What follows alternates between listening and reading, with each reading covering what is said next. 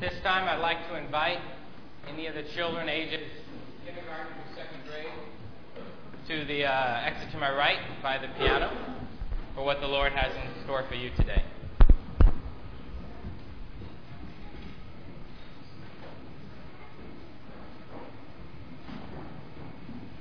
And for the rest of you, good morning. Good morning. Man, I love that. I could just stop and go off right after that. That just gets me energized. You are definitely a peculiar people. Some of you are a little bit more peculiar than others. And I noticed from the wonderful song with the children today, some of you are raising your children to be very peculiar children, which is great because mine's quite odd, to say the least.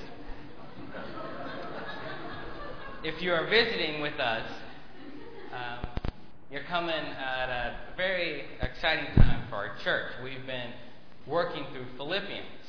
Our pastor, Jeremy Rennie, is on sabbatical, and, and it's actually hard to believe there's one month left in uh, his sabbatical. So we are, at least I am very much eagerly expecting uh, to hear from him uh, when he returns. But we've been going through Philippians. We've been looking at what the Apostle Paul has to say to this church that is very dear to him. This church that has been in partnership with him from the beginning in the gospel. In particular, we have looked and focused on this central section, a section that started in verse 127, a section that Paul issues a call that we conduct ourselves in a manner worthy of the gospel, where he issues a call that we stand united in the one spirit, contending as one man for the faith of the gospel. And we've been working to get our minds around that and seeing how Paul, over and over again, takes efforts to make sure we understand what that looks like, what contending as one man for the gospel looks like, contending in the face of opposition, contending in the face of suffering, contending in humility, contending in obedience. And today, today we're getting to the final passages of this central section, where Paul will be summing up and concluding why he has even bothered to spend all this time talking about our conduct. So I think today is a good day as we have an opportunity to reflect on what we've been talking about for these past six weeks. So turn in your Bibles, if you would, to Philippians 2. And as has been our habit, we're going to start uh, with the verses we previously looked at. So we're going to start with verse 12. Philippians 2, verse 12.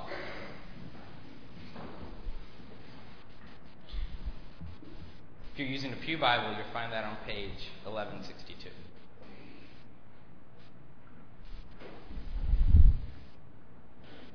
Philippians 2, starting with verse 12.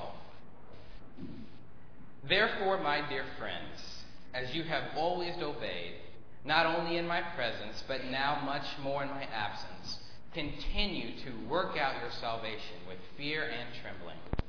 For it is God who works in you to will and to act according to his good purpose. And now we come to the passage for today. Do everything without complaining or arguing, so that you may become blameless and pure children of God without fault in a crooked and depraved generation, in which you shine like stars in the universe as you hold out the word of life, in order that I may boast on the day of Christ that I did not run or labor for nothing. We finished last week looking at obedience, talking about how a citizen of heaven is recognizable by their habitual obedience. How that our working out of salvation in fear and trembling is our desire to obey the Almighty. And today, Paul starts with looks like a very concrete example of such obedience, a call to the Philippian church of a way they should obey. Do everything without complaining or arguing. Now, we know later on in chapter 4 that there was some arguments within this church. There were specific individuals who were having some issues with each other. We know even from what we've been studying that there's a, a of unity, or at least a potential to a thread of unity, that is happening uh, within this church. And so it's, it's quite expected that Paul would claim do everything without complaining or arguing. But this, the command I think is quite interesting, and there are two things that sort of came to mind. One was how great it would be to put this passage over everything involving my two year old. You know, to do everything without complaining or arguing or whining um, would be just incredible. Obviously, I love my two year old, but he is a two year old. Um, so that was one thing that came to mind, and I thought that that's probably not a really church wide application for that. So the other thing that came to mind, though, is how real a threat arguing and complaining is to a church. In fact, we just heard from our brother in Poland how, as he prays for what we can do, how we can pray for the church of Poland, is in regards to complaining and arguing. You see, threats from the outside rarely have their intended outcome. In fact, the church has spread by the blood of martyrs. Persecution has led to explosion of the growth of the church. So threats from the outside have rarely accomplished what they intended. But that bickering, that complaining, that arguing within can kill a church. That grumbling that happens, that results from inner church politics, that results from people pursuing their own agendas, that comes from a lack of trust in God.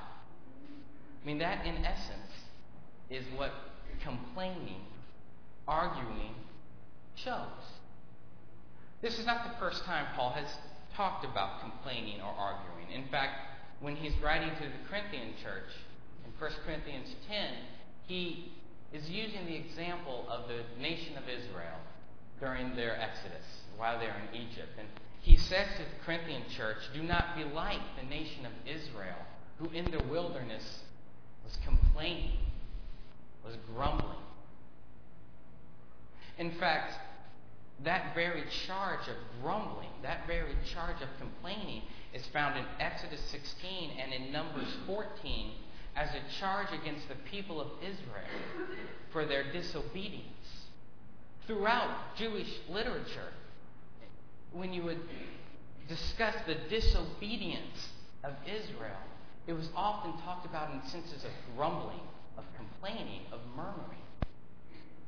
Now, why do I bring this to the forefront? Why am I spending this time on it? Well, I believe throughout the history of the people of God, this has been a continual threat. That within a church, there might be complaining and arguing. And that such complaining belays a lack of trust in what God is doing in His church.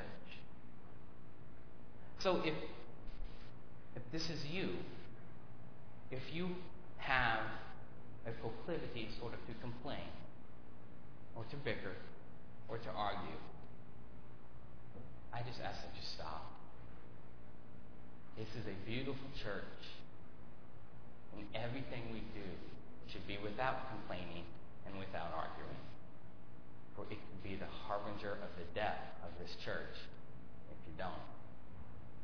And so I think Paul brings us to the point very, very succinctly in obedience. Because from the beginning of verse 27 of chapter 1 until now, he's been talking about what a people of God looks like. And now he's going to be concluding, he's going to be summing it up of why.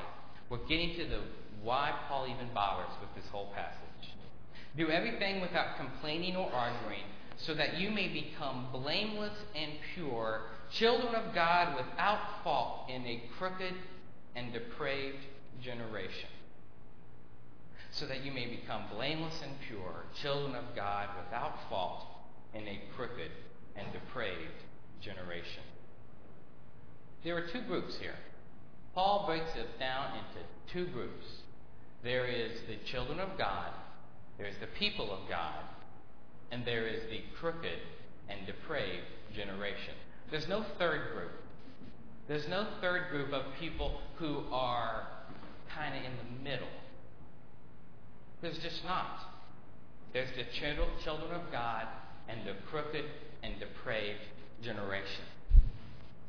And I'd like actually to spend a little bit of time thinking about, talking about the latter, the crooked and depraved generation.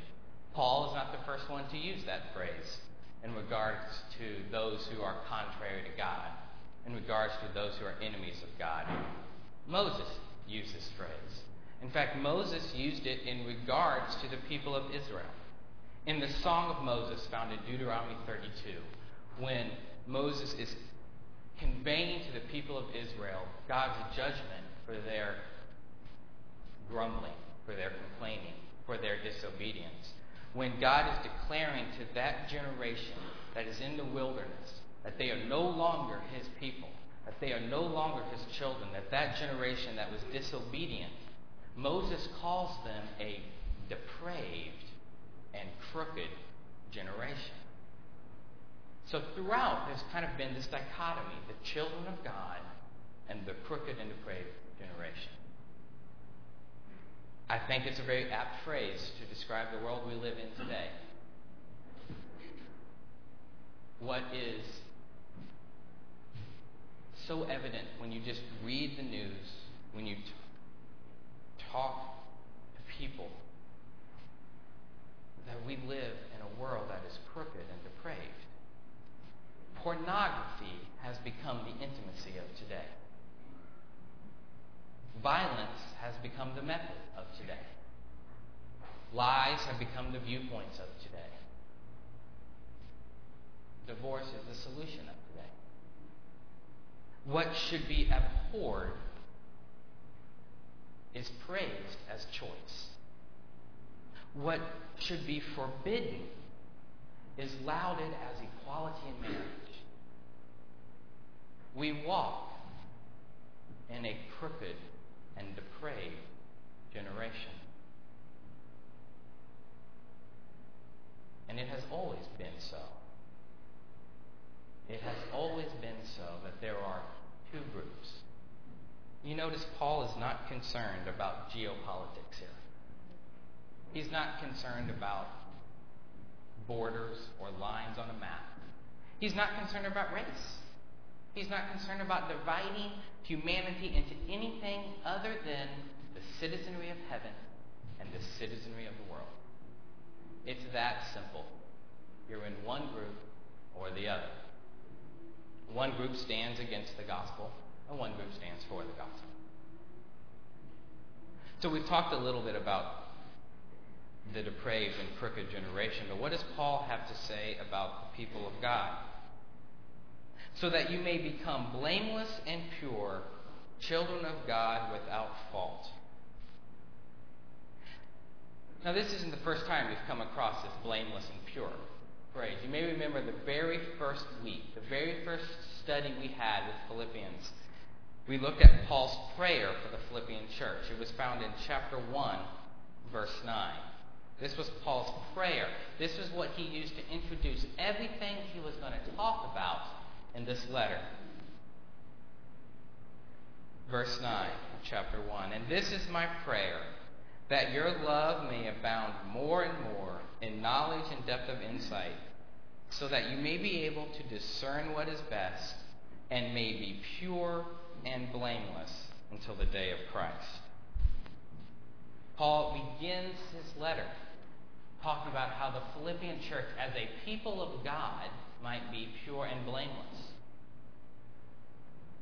God, with Abraham, in Genesis 17, when he renews the covenant with Abraham, he tells Abraham to be blameless. There's a consistency here of what the people of God look like. The people against God look crooked and depraved. The people of God are blameless and pure. Now recall that this does not mean without sin. Blameless does not mean perfection. Perfection is impossible this side of heaven. So we're not talking about being without sin, though Mark does. That should not excuse our sin. But that's not what we're talking about. We're talking about being blameless. And being blameless means to be found without fault, to not be responsible for causing other people to stumble. That's what being blameless. You cannot be blamed for someone else's fallings or stumblings. Now, we talked about humility. We talked about humbly putting other people before yourself. That is blameless. If you are putting other people and their issues before your own, that is being blameless. That is not seeking your own agenda.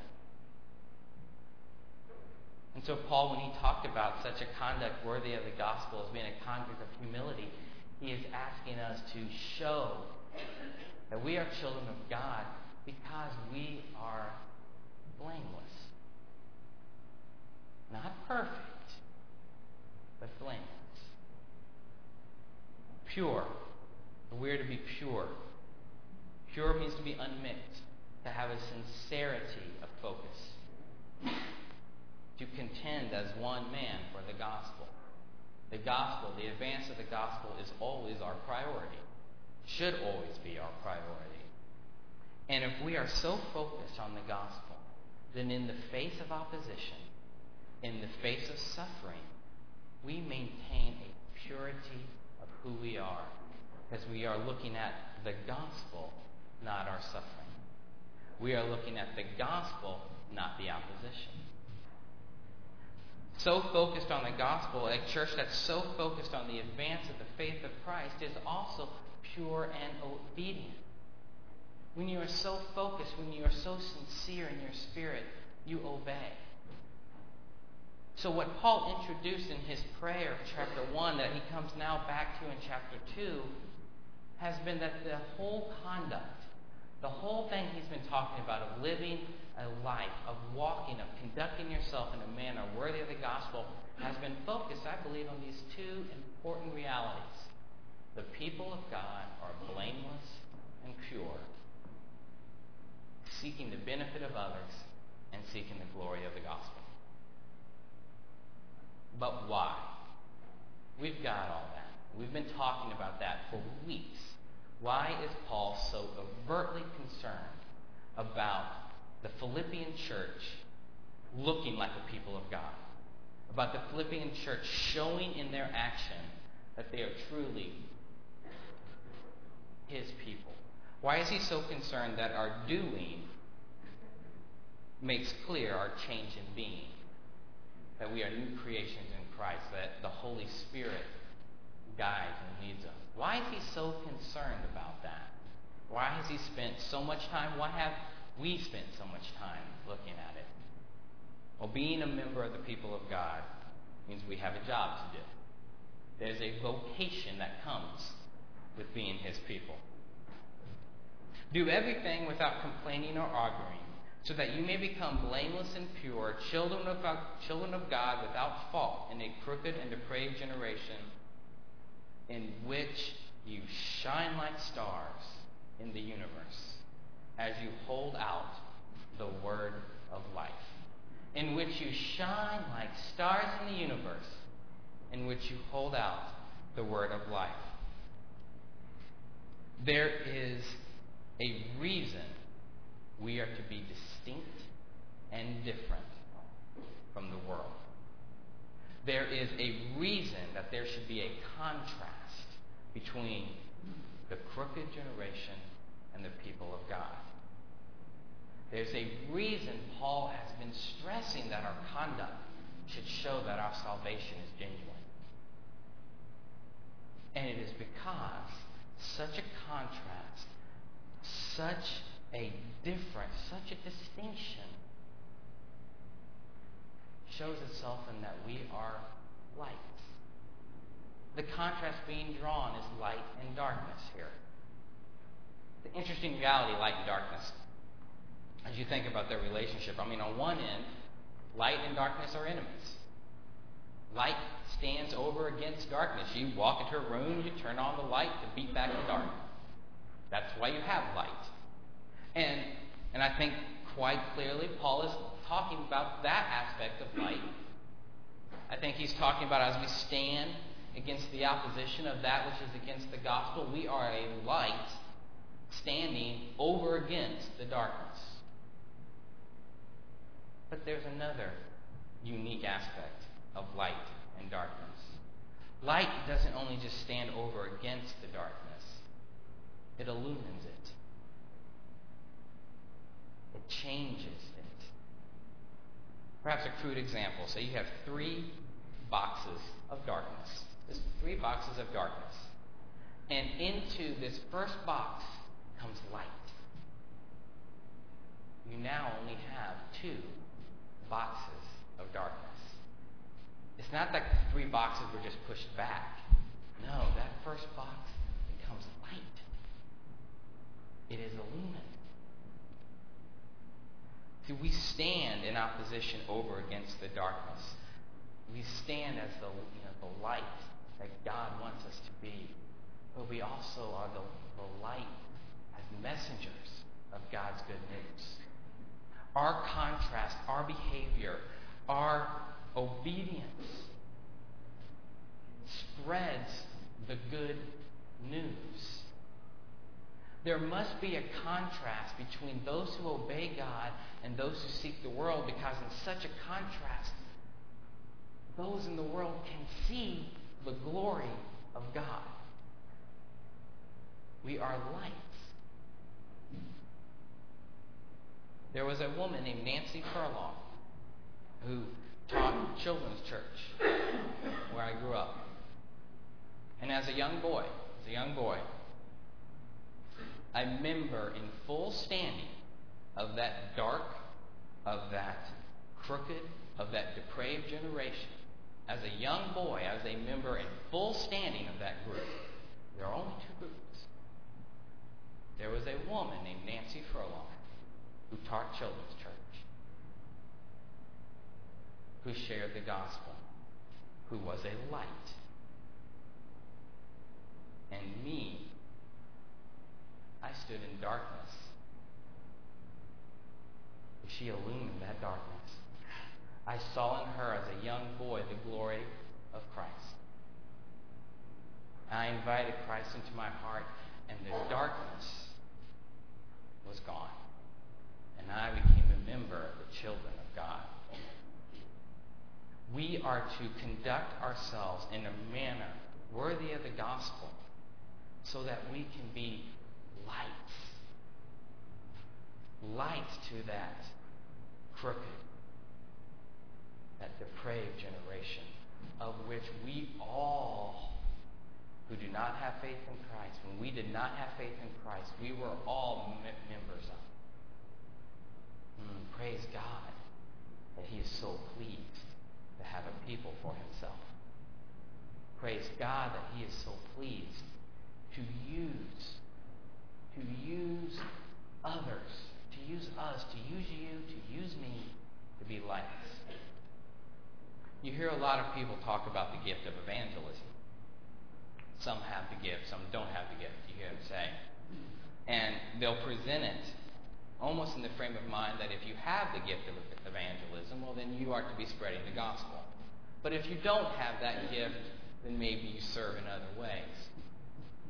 I'm here to tell you every member of the people of God, every child of God, is an evangelist. Is an evangelist. Must be has to be. Conduct yourselves in a manner worthy of the gospel so that you may hold out the word of life, that you may hold out the word of life to the dying. Check that. The word of life to the dead. We don't just throw a life preserver to someone who is drowning when we give them Scripture. They're not just drowning, death. But the Word is life. Christ is life. This is why we've been talking about conduct this whole time. This is why we've been talking about how we should appear, how we should do, how we should act.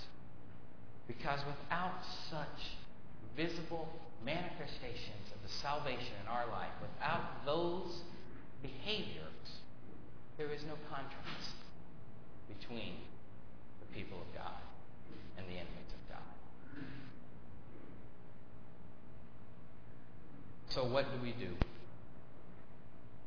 What do we do?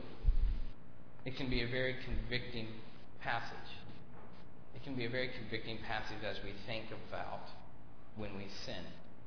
As we look upon our lives and wonder, am I that different?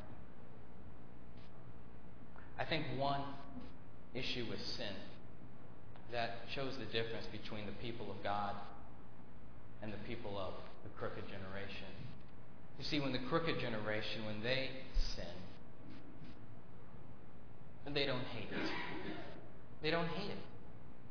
Now, they may violate a societal norm, and there may be some pressure from that violation of a societal norm, but in their core being, they don't hate it. But a child of God, when we sin, we hate it. We hate it. Because we recognize we have sinned against God. So if you're walking, if you're walking in a habitual sin and you feel and that you are just not a light, just confess your sin. Repent. Read the Word. Pray to God. Renew your mind daily before the Holy Spirit is in you. He will transform you and you will become light. Praise God.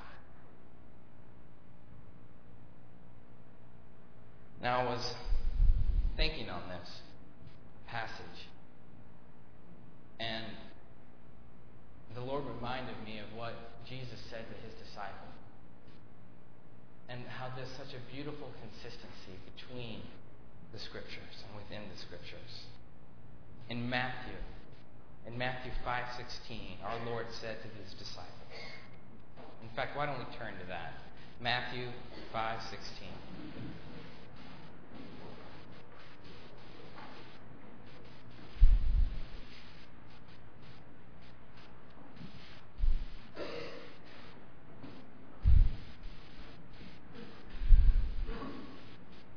Matthew 5:16.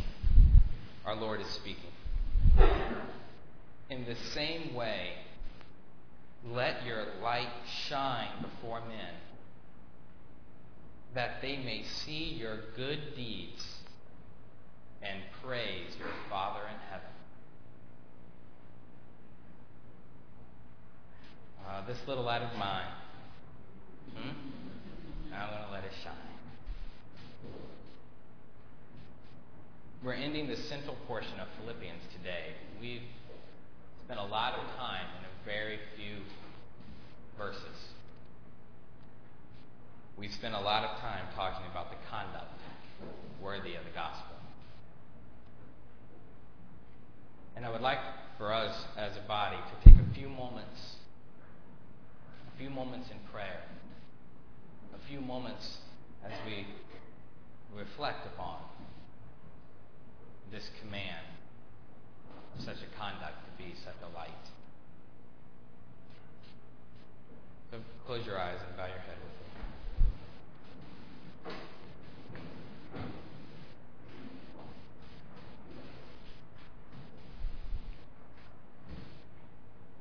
For some of you, some of you, you know in your hearts, you know that you actually belong to the crooked generation. And you've been hearing the word. The Lord's been speaking in your heart. And you desire to be a part of the children of God. You know you stand a sinner, but our Lord died on the cross so that you might be a child of God, that your sins might be forgiven. If this is you, Praise God, the moment right now is still open to you to confess that you are a sinner, to accept the grace of our Lord Jesus on the cross. This is you. Take a moment. Do not wait. Answer the Lord's call in your heart. Confess your sin. Accept Jesus.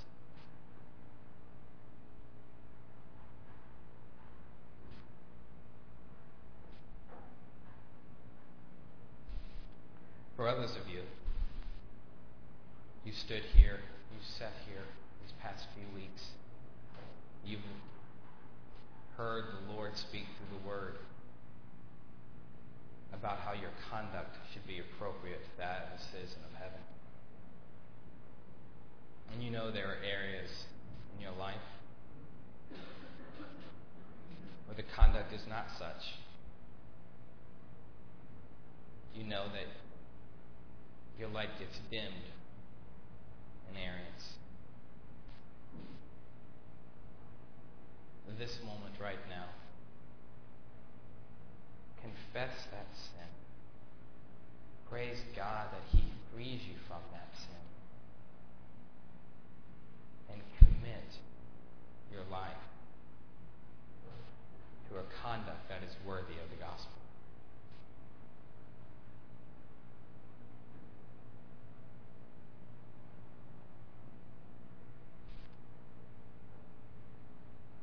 And for others of you, you are like the Philippian church. You have been in partnership in the gospel. You have been standing united in the Holy Spirit. You have been contending as one man for the advance of the gospel. Praise God that He has done this good work in you. Praise God that He is doing this good work in you.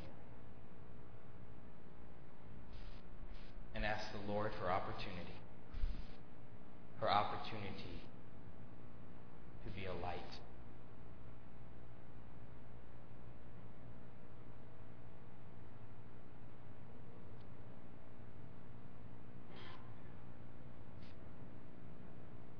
Lord Jesus. Lord Jesus, you came, you who were full nature God, humbled yourself, took flesh, became a lowly peasant, were obedient unto death, even death on a cross. so that we, who are part of that crooked, depraved generation, that we might be children of God. It is a wonder. We praise you for that. Help us to walk in conduct worthy of the gospel. Help us to be distinct. Help us to be different. Help us not to bicker. Help us not to grumble and argue. But to be united in the one Spirit, contending as one man for the faith of the gospel. It is in Jesus' name. I thank you, Lord, and I pray. Amen.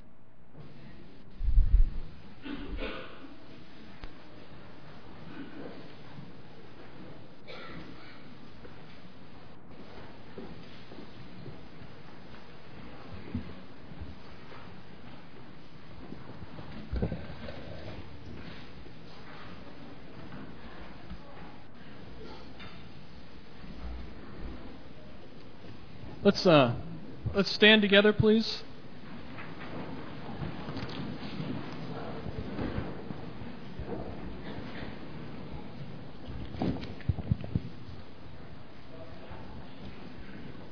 My thought was to just close our service similar to the way we started it, declaring together our awesome God. It is by the power of our awesome God that we can live in the light. So we can find that slide again. Awesome God, it was near the start of the uh, service.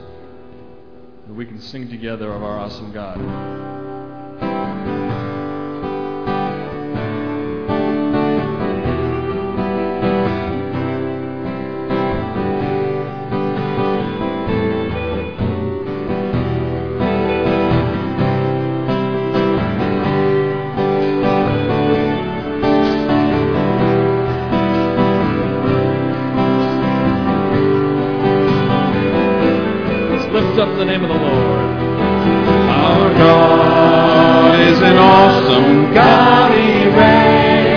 From heaven wisdom, power, and love. Our God is an awesome God. Our God is an awesome God.